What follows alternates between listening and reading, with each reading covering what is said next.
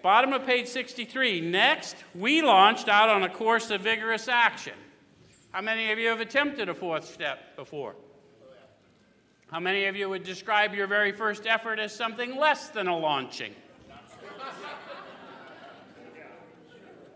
Okay, so they're describing their experience. What typically would enable a launch? A commitment. Yeah, and probably some power, right? So they talk about a tangible encounter with power in 2, which they enjoin in 3 and ask for power to go inward. And so the minute they did that, that same power they encountered in 2 apparently allowed them to face their fear and look inward, search fearlessly. Does that make sense? And if that didn't happen for you, it's nothing wrong with you. We just haven't introduced you to the power. We haven't called your attention to the power within, because that power's there. You wouldn't have ended up here if that power isn't in you. Does this make sense? Okay. So then it says, the first step of which is a personal house cleaning, which many of us had never attempted. Though our decision was a vital and crucial step, it could have little permanent effect unless at once followed by a strenuous effort to face and be rid of the things in ourselves which had been blocking us. Our liquor was but a symptom. So how many of you discovered that, if you didn't discover anything else, that you didn't think the main problem was the drugs or the alcohol? There was some underlying problem that was more significant. So that's what they did too. And so they needed to face and be rid of those things that were blocking consciousness. Remember when they told us where and how we find the power? Where do we find it? Deep down inside. And how do we find it? Sometimes we have to search fearlessly because my consciousness has been obscured by calamity, by pomp, by worship. Yes? So this manner of living we're about to embark on is going to identify those so we can bear witness properly to what I was like, what happened, what I'm like now, what I hope to be like, yeah? Okay. All right, so our liquor was but a symptom, so we had to get down to causes and conditions. So now we're going to take a look at what it is that's causing that storm within me that I keep calming with synthetic spirits. Make sense? All right, so therefore we started on a personal inventory. This was step 4. A business which takes no regular inventory usually goes broke. Taking a commercial inventory is a fact-finding and a fact-facing process. It's an effort to discover the truth about the stock in trade. One object is to disclose damaged or unsaleable goods to get rid of them promptly and without regret. If the owner of the business is to be successful, he cannot fool himself about values. We did exactly the same thing with our lives. So I need to apologize in advance for reading so much, because I know our attention spans are like, this is how it is. It's like, what is he rambling about? But we're going to go back and unpack, but we have to read the whole thing and then see what the instruction is. We did exactly the same thing with our lives, and they're talking about taking a commercial inventory. I'm going to take a commercial inventory and find out what the items are I have in stock. And then take stock honestly, because sometimes I store junk thinking it's good. Okay, so let's go back now. It says it's a fact-finding and a fact-facing process. How many of you found fact but didn't face fact? So we're learning new behaviors already, right? And if you guys don't get what I'm talking about, of course I use like this. I'm an addict. Found the fact, didn't face the fact. Does that make sense? Okay. All right, and then it says, it's an effort to discover the truth about the stock in trade. Right. The truth. Not your truth, not my truth, the truth. How many of you discovered there's sometimes a little difference between your truth, other people's truth about you, and the truth? Okay, so it says that one object is to disclose damaged or unsaleable goods to get rid of them promptly and without regret. So if there's one object, there must be another object. They wouldn't have called to our attention one if there weren't more. Does that make sense? Yeah. So damaged and unsaleable is what I hear about talked about in the fellowships. And have you ever heard the people, you got to face that one dirty secret. That secret is keeping you sick. That may well be true therapeutically, but the fact is there are no secrets in the realm of the spirit.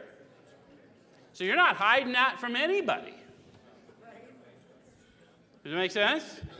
So what we're trying to do is get rid of them promptly and without regret, because it's not the main object of my internal search. What was the main object of my internal search? To find the great reality deep down within me. Therefore, fourth step is a treasure hunt, not a crap hunt, which will cause people to launch quicker if they understand they're not really trying to unearth terrible things about themselves. They're trying to get rid of the lies they've told themselves about themselves and walk out in who they are and whose they are in the great reality. Does that make sense? Okay. So then it says if the owner of the business to be successful, he cannot fool himself about values. That's why you have more steps, right? Because some of us value things. How many of you have valued, for instance, your sarcasm? How many of you found that sometimes it wasn't as valuable as you thought, that it was a mask for you? Okay, so we've got a whole process for that. That'll happen in 6 and 7. But right now, we're going to look at all these things that we think make us who we are and start unpacking. Make sense? Okay, so we did exactly the same thing with our lives. We took stock honestly. First, we searched out the flaws in our makeup which caused our failure. Being convinced that self manifested in various ways was what had defeated us, we considered its common manifestations. So they said that as if they were already convinced, and this is we. When did they ask us if we were convinced self manifested in various ways is what had defeated us? Wasn't that the essence of the third step?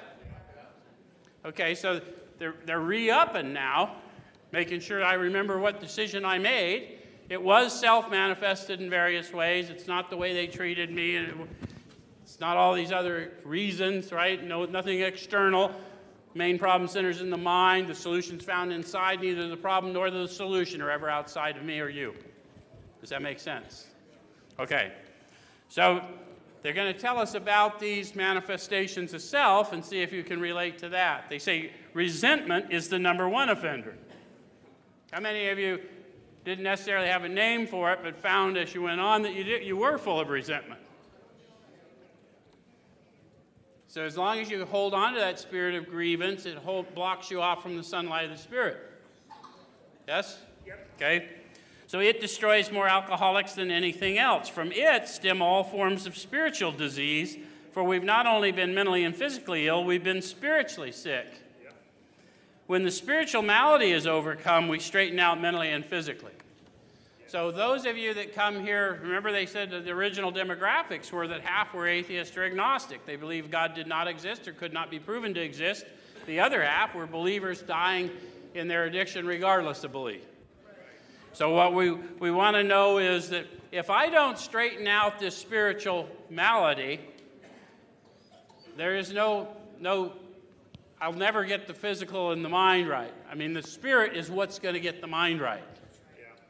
There's another book that says, do not conform to the ways of this world, rather be transformed through the renewal of your mind. And so what we're going to do is we're going to turn and focus our life on serving others, and in doing so, we're going to receive the healing we need when we don't recognize it in ourselves, but we recognize it in others. When we offer it, I can't transmit what I don't have, and the healing I'm offering to them flows through me, and guess what? Need meets need. Does it make sense? Okay. So in dealing with resentments, we set them on paper. So how many of you have had other plans for how to deal with resentments? Talked about them, stuffed them inside, told your friends. Yeah? Sat on a bar stool.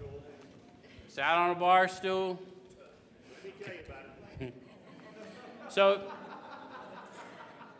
they don't want to do that anymore. This new manner of living is going to require that I get it out and face it, right? Face and be rid of, right? Okay. So fact-finding, fact-facing.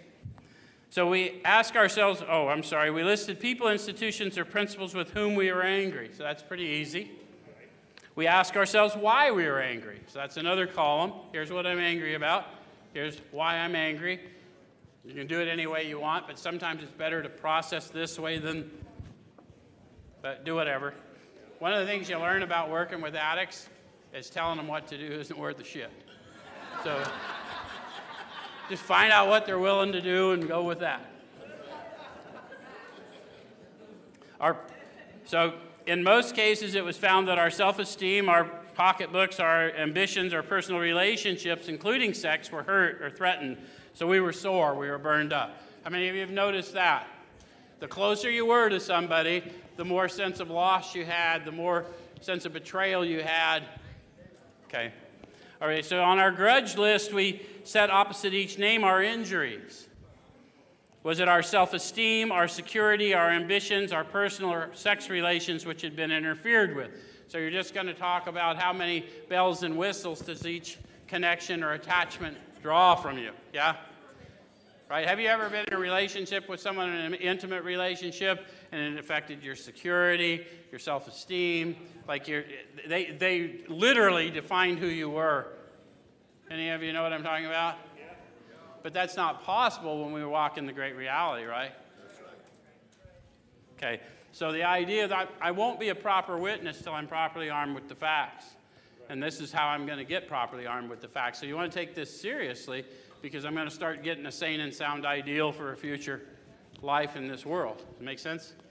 Okay, so I'm going to jump to the bottom of that page. It said we went back through our lives. Nothing counted but thoroughness and honesty. Why? Yeah, I think he's right.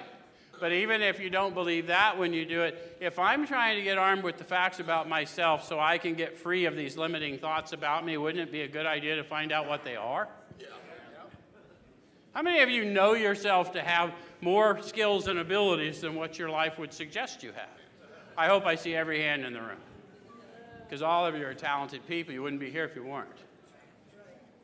So we've had limiting thoughts that have kept us in a place that we really would have liked to escape from, but we had some other manifestation of self that kept us tethered there. Is that true? Okay. All right, so when we were finished, we considered it carefully. Why would I want to do that? To get an understanding of who we are. And who we've been and who we'd like to be. Yes? Because I can't, remember we talked about it last week. If I got one foot here and one foot here, I don't have to tell you, here's freedom, here's I'm fucked. I can't stay anchored to I'm fucked and get free. How many of you have tried that? What will they think of me if I don't stay in the fucked column? What do you care what they'd think of you? Powerful stuff. Okay.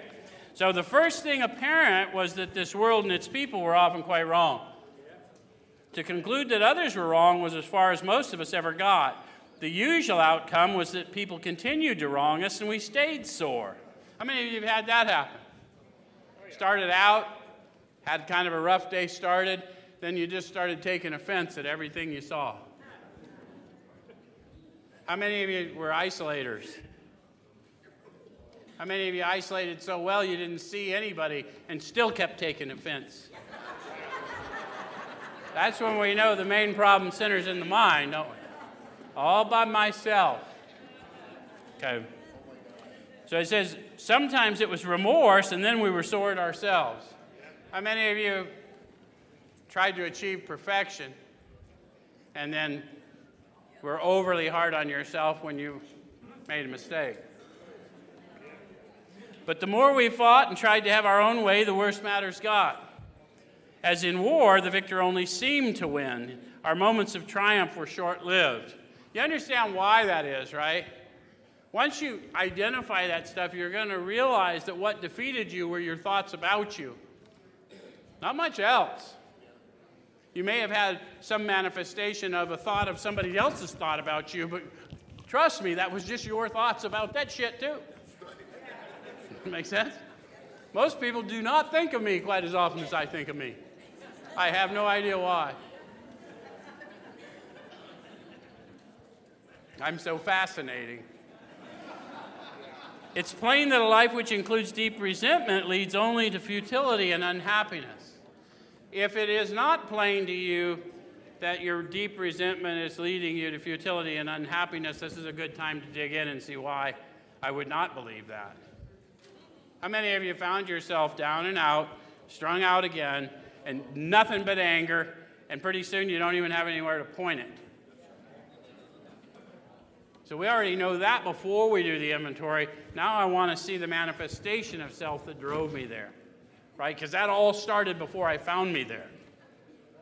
Okay, so to the precise extent that we permit these, do we squander the hours that may have been worthwhile? They put an interesting little word there. They just told me I permit them. Somebody just felt that. Who just felt that? Somebody got a little revelation. Yeah, that's the power we call God. That's happening in you. It's not coming from up here. So the Eagles sang that song, right? So oftentimes it happens that we live our lives in chains and we never even know we hold the key.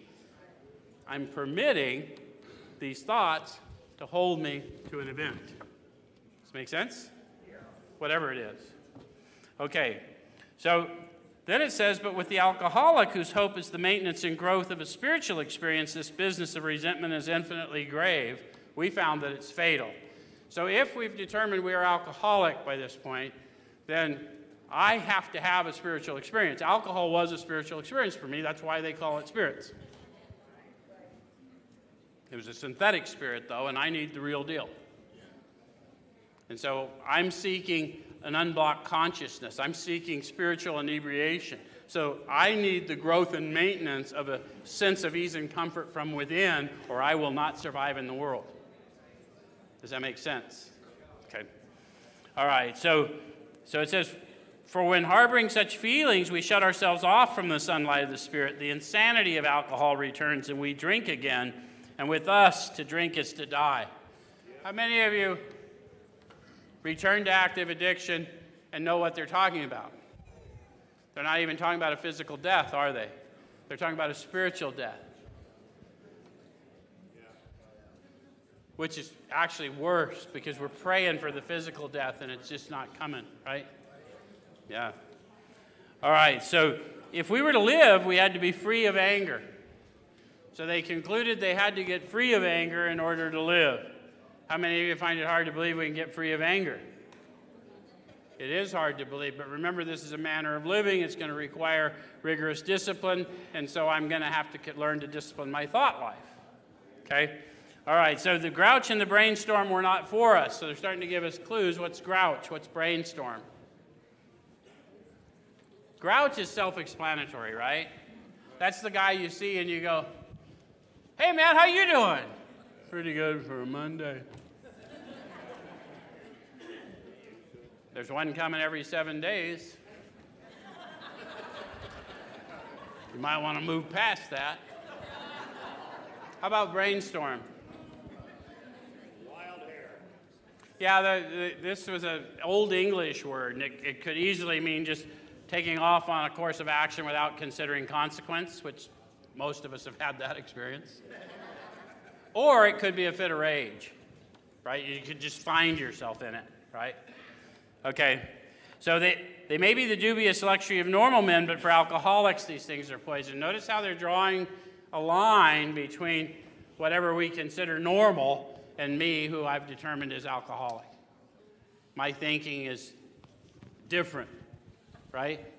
You may not realize that, but I have abnormal reactions to lots of things besides alcohol. Okay, we won't go into that because this is not my fourth step or fifth step, Sean. We turn back. We turn back to the list for held the key to the future. So what is the key to the future? Because it's in the list. The truth. The truth is the key to the future. Make sense? Okay. So we were prepared to look at it from an entirely different angle. We began to see that the world and its people really dominated us.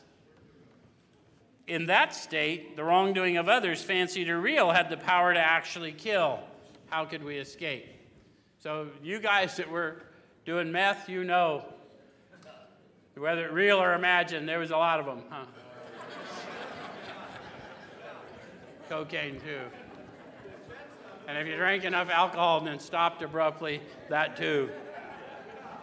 So the question would be, how could we escape? The interesting thing is they want us to be introspective, because if I will ask the power in me that very same thing, that's the same thing they suggest. When they put a question mark, they want me to get introspective. Eyesight without insight is spiritual blindness. I'm going to have to go in and ask for the escape, and then they're going to lay out what the escape looked like for them. Does that make sense? So then it says, we saw that these resentments must be mastered, but how? So fact finding, I have resentments, fact facing, and now I'm going inward, because the answers for you are in you, right? So do you understand what they're doing in here? This is all informed in the Spirit, everything they're doing. That's why we can't teach you how to do it, because it's not a how. There's a how-to process, but that's not how the power works. That's how the process works. The power, how, is above my pay grade. Does it make sense? Okay. All right, so we saw that these resentments must be mastered, but how? See how they got to that question? Okay. We could not wish them away any more than alcohol. So my human solution is to pretend they're not there.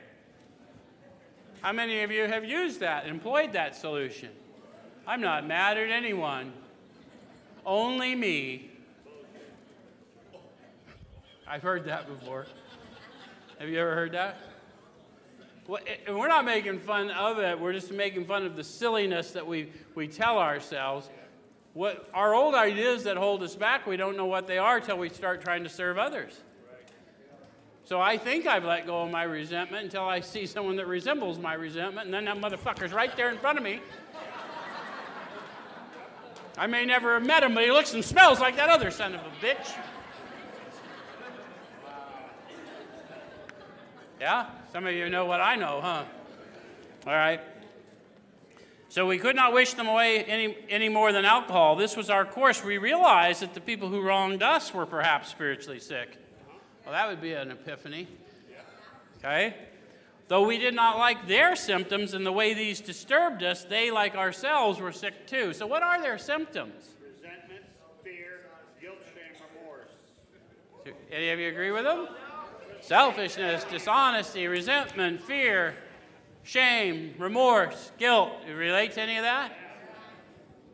So that's their symptoms. And why do I know that so well?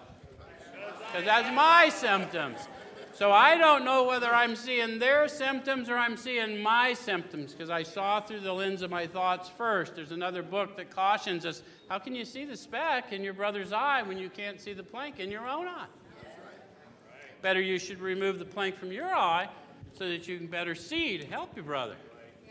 See, the plank in my eye is a perspective, and the insanity of addiction is a limited perspective, an appalling lack of perspective.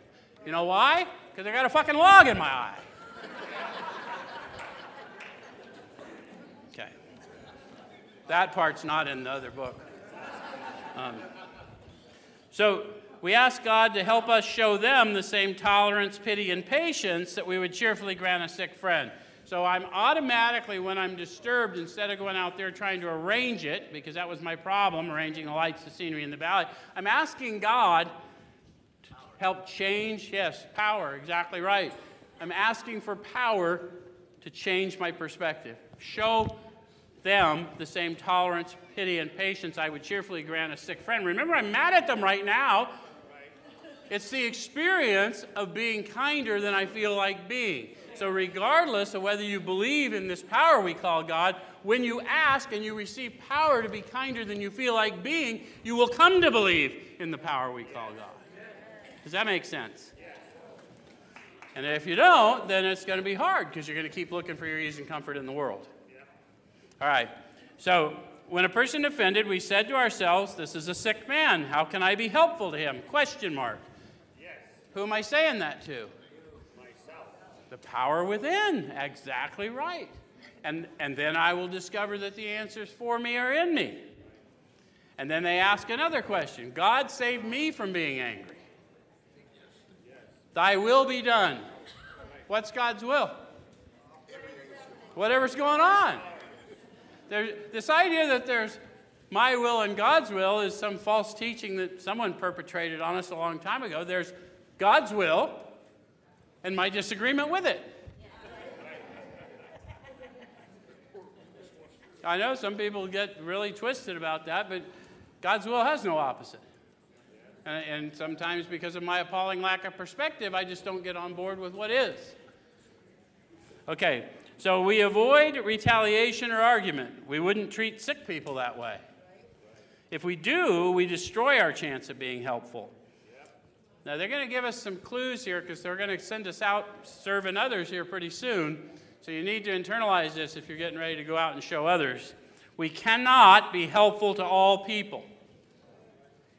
But God, at least God will show us how to take a kindly and tolerant view of each and every one.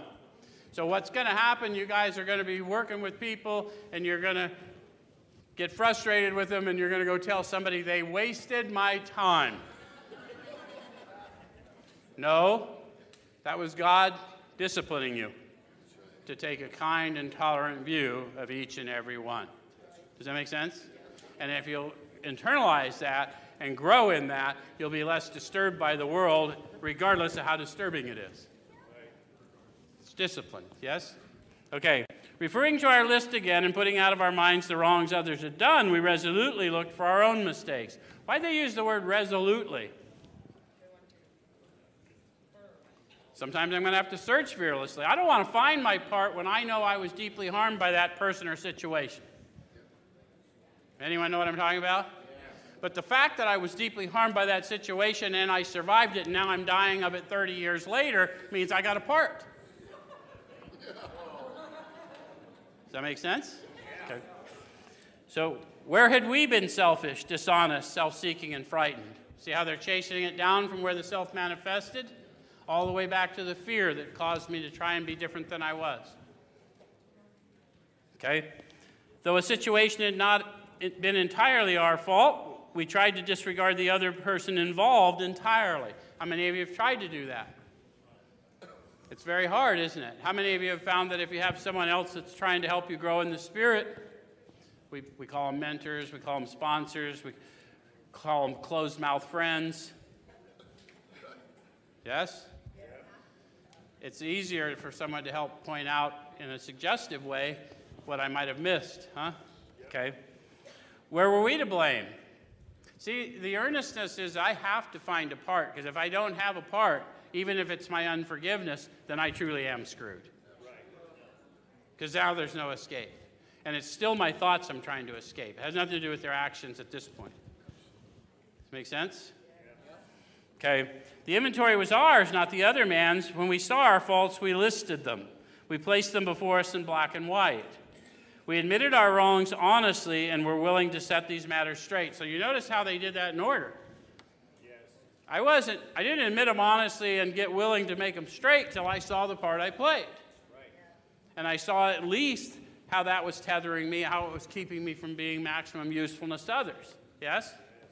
Okay.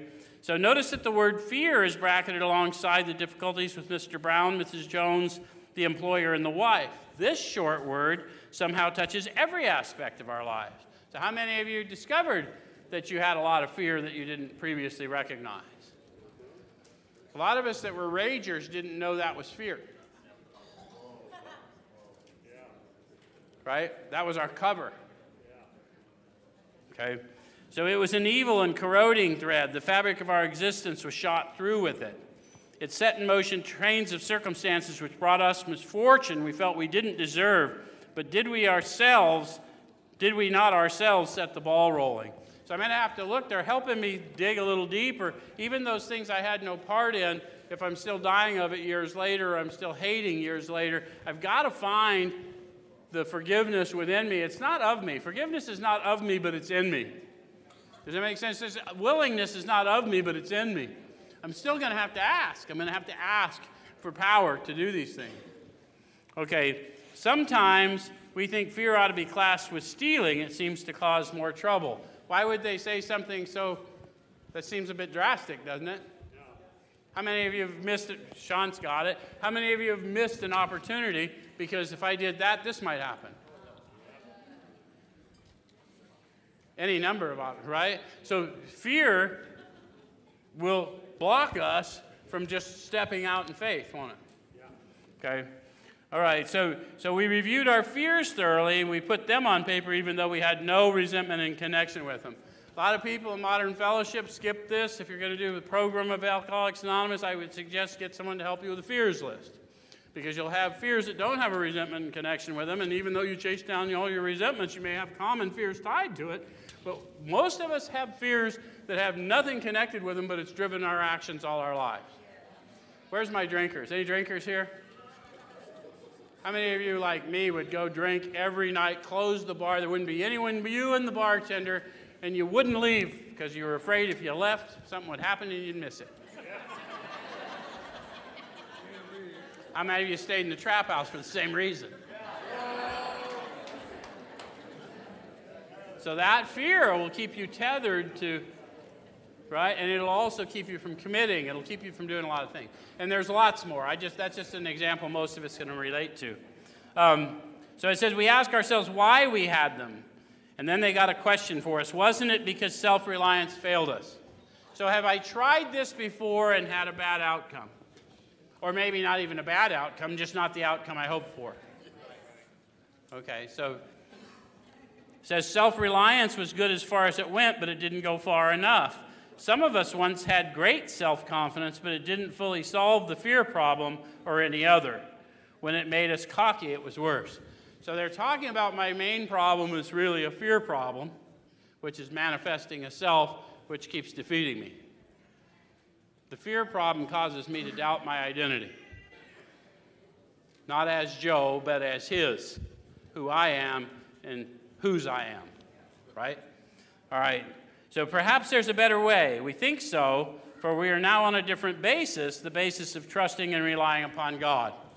So when I say God, you say power. So I'm going to trust and rely on power from here on out, because powerlessness was not a theory when I admitted it. It was a self-evident fact. And by two, they told me what I needed was power to live, not power to not do, power to live, because no human has the power to live, regardless of what delusion they live in. Does that make sense? And this power, how many of you had a power to live within you and a power to die within you? And you know that struggle. So this is all about starting to empower that spirit man within you, that power to live, and start growing in consciousness of that so you're less affected by the world. Make sense? Okay. So we trust infinite God rather than our finite selves. We're in the world to play the role he assigns. So how many of you would have to admit that at times it seems like we got kind of a shitty assignment? You ever had the why me's? It's the wrong question. We've all had it. But the right question is, why not me? I've been perfectly prepared by the creator of the universe for this moment. Why not me? Does it make sense? There is no better you than you, other than the one you're going to reveal as you grow out of fear and into faith. Yep. Okay. All right. So just to the extent we do as we think he would have us and humbly rely on him, does he enable us to match calamity with serenity? So they're giving us a measurement as we stop reacting so much to little things and navigating the world with less drama. Yes? How many of you found you can do stuff like that as you grew in the Spirit? You could face disappointment, you could face loss, you could face all that stuff, and you didn't have to just burn the place down. Okay. We never apologize to anyone for depending upon our Creator. Why would I not apologize for depending upon my Creator? Well, I would have to have grown in the Spirit to be walking in the certainty that these authors talk about, but what they have is the absolute certainty that their Creator dwells in them and lives through them. And I ain't going to apologize for the source of life within me. The only reason that you're attracted to me, if you are, is because of that source of life. And if you're repelled, it's probably also because of that source of life, because that's also one of the things that happens. So we can laugh at those who think spirituality the way of weakness. Paradoxically, it's the way of strength. The verdict of the ages is that faith means courage. All men of faith have courage. They trust their God. We never apologize for God. Instead, we let him demonstrate through us what he can do. Guys, the whole essence of the 12th step, having had a spiritual awakening as the result of these steps, we tried to carry this message. And I hear people say, don't say try, do it. They think it's about talking, it's about walking, and my righteousness is not from me. But if I live my life in such a way as it inspires you, then I have done my job. That's right. In spite of all my flaws. Does that make sense? Yeah. So we let God do our talking, and we don't boast unless we boast of him when someone asks us to. Does that make sense? That's why the third step prayer says, I'm going to talk about thy power, thy love, thy way of life, not mine. What did I do today to stay sober? Absolutely fucking nothing.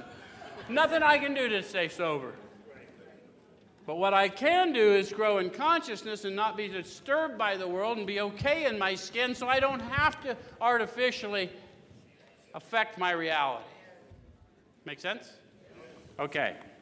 All right, so says we ask him to remove our fear and direct our attention to what he would have us be. At once we commence to outgrow fear. So they're giving you a little clue. A lot of us are wanting to say, God, what do I do? What do I do? You don't do nothing. He's the doer. What you need to do is operate in the correct state of being. We're human beings, not human doings. So what would you have me be? Be faithful. Be quiet. That's I get that a lot. Be still. Carrie Ann, you get that too? Be quiet. All right, so when you find yourself disquieted, if you will calm yourself long enough, what would you have me be? You'll start getting answers, and you'll start calming, right? Yeah. I used to hear people say, never pray for patience. Well, no, because you're telling God what you need. But if God tells you to be patient, it's a good idea to be patient. You know why? Because whether you're patient or impatient, you're still going to have to wait. So that it's more comfortable to wait patiently. Okay. All right, so now about sex. Yeah. One sex fan. Many of us needed an overhauling there, but above all, we tried to be sensible on this question. It's so easy to get way off the track. Here we find human opinions running to extremes, absurd extremes perhaps. One set of voices cry that sex is a lust of our lower nature, a base necessity of procreation. And then we have the voices who cry for sex and more sex, who bewail the institution of marriage, who think that most of the troubles of the race are traceable to sex causes. They think we do not have enough of it or it isn't the right kind. They see its significance everywhere. One school would allow man no flavor for his fare, the other would have us all on a straight pepper diet. How many of you? Some of you are laughing. You must be on the straight pepper diet. But how many of you on the straight pepper diet right now have come out of a difficult relationship and were procreation only? Yeah. Ever get to that place? I'm never doing that again. No? It's an honest crowd. I'm switching partners, not patterns, right? I get it. I get it. That's okay. We're all leaning a little left, it would appear. All right. So it says we want to stay out of this controversy. So the idea is, and they're going to tell us again, we do not want to be the arbiter of anyone's sex conduct. Why? Because we're flawed. We don't know what we're seeing. We don't know what God's plan is in it. I never see what's really going on. I see how it's interrupting my plans. If I'm upset that you're doing somebody else, it's only probably because I was planning to do it with you.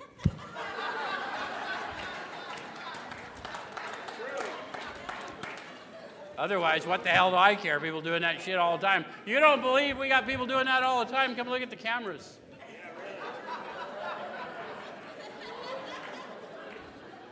We all have sex problems. That's why we don't want to be the arbiter. Okay. We'd hardly be human if we didn't. What can we do about them? Back no more eyesight, go back to insight. What can we do about them? My sex problems are not what you're doing. My sex problems are my thoughts about what you're doing. Does it make sense? And if you are doing exactly what I think you're doing, that's still none of my damn business. Unless you're programming here, in which case you signed a housing agreement and we're going to... Just for the sake of clarity, so no one comes and takes me out with a cane.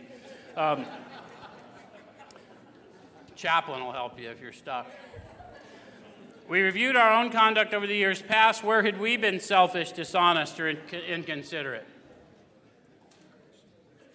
So guys, you want to look at this pretty close, because this is the essence of your 10th step for a lifetime, right here on page 69. You'd think it would be back in the 10th step instructions. No, this is the breakdown of exactly what I'm going to look at as I go along in the 10th step. So all day long as I go along, I'm going to be looking for selfishness, dishonesty, resentment, and fear, right? Where was I selfish, dishonest, or inconsiderate? Then it says, whom did we hurt? Did we unjustifiably arouse jealousy, suspicion, or bitterness? They always give us a number of words because I may not relate to one, but I generally can pick one. How do I justifiably arouse jealousy, suspicion, or bitterness? Or can I justifiably arouse it? By actions or inactions. So you're gonna start to learn to discern your thoughts about things too, aren't you? Okay, so where were we at fault? What should we have done instead? How many of you were surprised when you learned that, in fact, even though you acted in a way that you probably shouldn't have acted, you knew you shouldn't have done it, but somehow you blew right past that sign?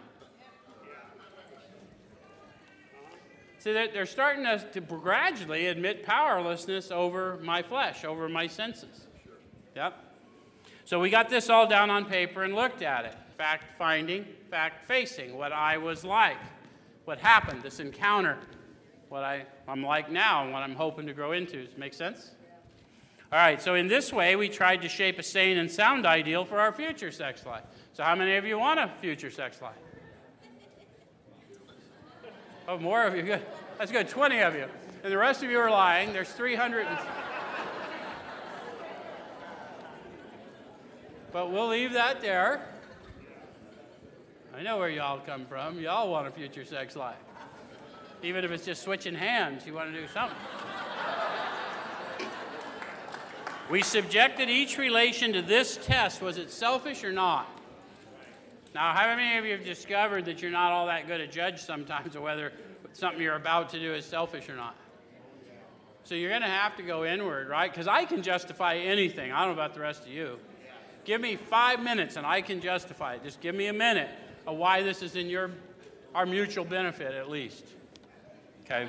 So we ask God to mold our ideals and help us live up to them. So what are we doing now? We're focusing on I've met the power, I've looked at the facts, and fact-facing, I'm going to have to discuss those facts that I'm facing with this power within me, and I'm going to start asking to be molded. For those of you that are more religious lanes, this is your sanctification process. It's going to be an ongoing process of looking at how you really are, how you think, and where you want to go, and then starting to question your thoughts before they become actions. Make sense? Okay, so we remembered always that our sex powers were God-given and therefore good, never to be used lightly or selfishly, nor to be despised and loathed. So what I would point out to people is, without getting overly religious, oftentimes what people are attracted to by you is the light in you and not the flesh they see. And if they're confused, then it's no reason for you to take advantage of that. I should behave as the light within me rather than in my... Does that make sense? Yeah. And that's going to require discipline because we can misuse that power because it's a feel-good. Yeah. Oh, they're attracted to me. No, they're attracted to the light in you. Right. That's not to be used lightly or selfishly. Does that make sense? Yeah. Okay. All right. So whatever our ideal turns out to be, we must be willing to grow toward it. So when they say must in here, they're not talking about rules. They're talking about like a no-brainer. Because why would I have gone this far if I wasn't trying to grow spiritually? If I'm not willing to clean house, why would I store all this, clean all this stuff up? It makes sense. I identified these problems, and now they're about to be cast out, but I'm going to have to do more action. So, of course, I'm willing to grow toward it. Does that make sense? Okay, so we must be willing to make amends where we've done harm. Same thing. Why would I be willing to make amends? Because it's the freedom step. It's the purpose step. It's going to get me fit. Yes? Okay. So, provided we do not bring about still more harm in so doing. In other words, we treat sex as we would any other problem. So a lot of people over the years thought this was all sex inventory because they focused on it. But remember, the concise nature of the book is they just hit some topics that are common to humans, but they're really talking about relationship inventory, not just sex. And so I have relationships to all kinds of things that I've attached power. So we treat sex as we would any other human problem, but those of you that have a bracelet on or whatever, when you get ready to have that taken off, you might think, oh God, I hope I don't use when this comes off. And if you'll inventory that, you used plenty of times when it wasn't on. So you've given power to the bracelet. I say, well, if I get some money, I'll have extra money, I'm going to go get high. Well, then let's inventory your relationship to money. Because I'm quite sure that everyone in this room has found a way to get high with no money. So that money ain't keeping you clean, and it ain't messing you up. Okay. In meditation, we ask God what we should do about each specific matter.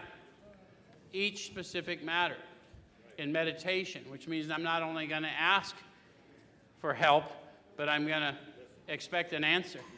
Does it make sense? Okay. The right answer will come if we want it. Who's the we?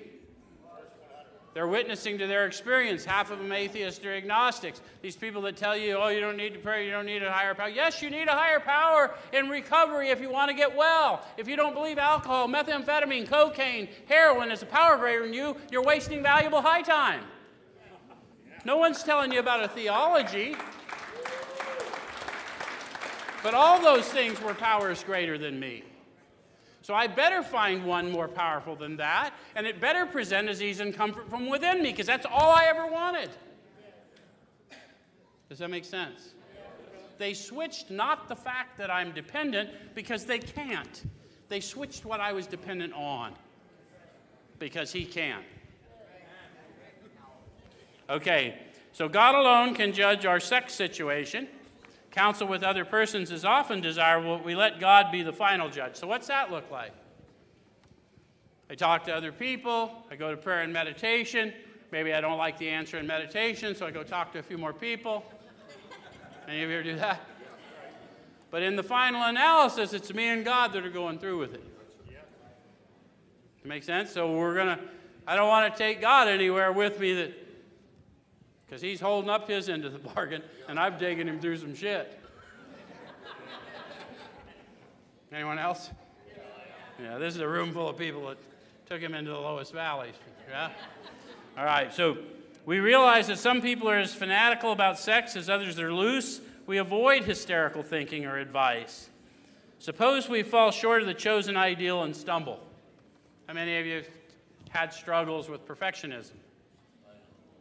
Did you get a lot of opinions about that? Does this mean we're going to get drunk? Question. They go on to tell us, some people tell us so, but this is only a half truth. It depends on us and our motives. How many of you discovered you weren't always the best judge of your own motives? So I better start growing in consciousness of a power within me, because I had a motive to get sober long before I could manifest any outward action to show that. So I don't know shit about motives, and they don't apparently have a lot of power until enjoined with power. Does it make sense? So some people tell us so, but it's only a half-truth. It depends on us and our motives. If we're sorry for what we've done and have the honest desire to let God take us to better things, we believe we'll be forgiven, we'll have learned our lesson. So they're talking about an act of repentance, not outwardly but inwardly. I'm sorry for what I've done. It's a sensory experience. You will feel it. And then I'm ready to let God take me in another direction, and that's also a sensory experience. Does it make sense? And if you're not, then the likelihood is you'll continue to harm others, and ultimately you'll reap that. Does it make sense? And this is what they've seen. Okay. Why would I want God's forgiveness? I hear people sometimes, because they get caught in theologies, they go, well, my problem is I can't forgive me. I don't know why therapists teach that. We're terrible at forgiveness. We're terrible at forgiveness. Forgiveness is the divine act. If I ask for forgiveness for you, it's going to flow through me. I don't need forgiveness for me. I'm redeemed. I just got to believe in the one he sent. I already received the forgiveness. Now I'm a distributor of forgiveness. But I'm not going to feel forgiven unless I'm an active distributor of forgiveness. Does it make sense? Okay. Which is why I'm going to serve others. Yes? Okay. So, these are facts out of our experience. To sum up about sex, we earnestly pray for the right ideal. So you may have to get into some prayer over a period of time. You may have to talk to others. Earnestly pray, right? For guidance in each questionable situation, for sanity, and for strength to do the right thing. How many of you knew the right thing, needed strength to do the right thing, lacked the power, didn't want to ask? Believe me, you believe in God if you didn't want to ask when you knew you needed it. Because you needed it but didn't want it. Fact-finding, fact-facing. All right? How many of you have done that? I really want to stop tomorrow. Yeah. Fact-finding, fact-facing. Okay. So, if sex is very troublesome, we throw ourselves the harder into helping others. So how many of you have been blessed with a spiritual awakening as a result of the steps and working with others? 1, 2, 3, 4, 5. Those are the ones with sex problems. It really was that low a number. Right? Okay. All right, so this takes us out of ourselves and it quiets the imperious urge when to yield would mean heartache. I will tell you this, guys. You're going to get yourself attached to somebody. You're going to desperately want the closeness of a relationship, not necessarily a sexual relationship. And it is very hard if we're denied that and we're dependent on that. And our dependence has got to come from within. And the only way out of that spin is to go serve somebody else. Not to tell them my problem. That just perfects my obsession. But to go find out what's bothering them. Because God always meets a need with a need. Does that make sense? Okay. So if we've been through about our personal inventory, we've written down a lot. How many of you did a personal inventory? And you would have to agree, you've written down a lot. We've listened and we've listed and analyzed our resentments, and we've begun to comprehend their futility and their fatality. Notice how they're talking about beginnings now. There's been a debate for years.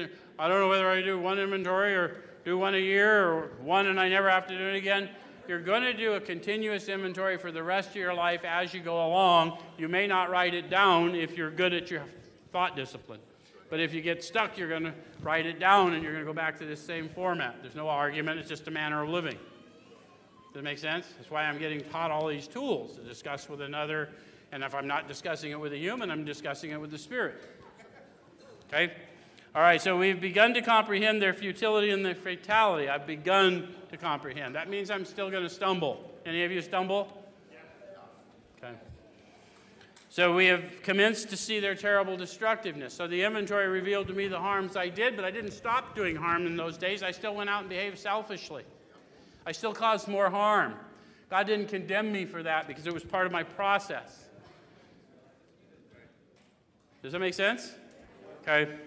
Okay, so we have begun to learn tolerance, patience, and goodwill toward all men, even our enemies, for we look on them as sick people. We have listed the people we have hurt by our conduct and are willing to straighten out the past if we can. In this book, you read again and again that faith did for us what we could not do for ourselves. Guys, it has nothing to do, there's nothing to solve a fear problem except faith. That's it. What we really have is a control addiction, not a substance addiction. I'm addicted to everything that makes me feel different. So I've got this control addiction. I obsess about how things will make me feel, right? And I crave that. That's what's going on, whatever it is. And so faith is the only power, the only substance in the known universe sufficient to overcome a control addiction. Because when I'm in faith, it is as it is. Not a saying, a reality. Does it make sense? Okay. So we hope you're convinced now that God can remove whatever self-will has blocked you off from him. Are you convinced? If you got through an inventory and you were never going to do an inventory, I'm never telling them that. God already removed that self-will, didn't he? You don't even have to know it's God yet, and you know you've already moved further than you were ever going to go. Okay? If you have already made a decision in an inventory, your grosser handicaps, and you've made a good beginning. Don't stop there. That being so, you've swallowed and digested some big chunks of truth about yourself. Thank you very much.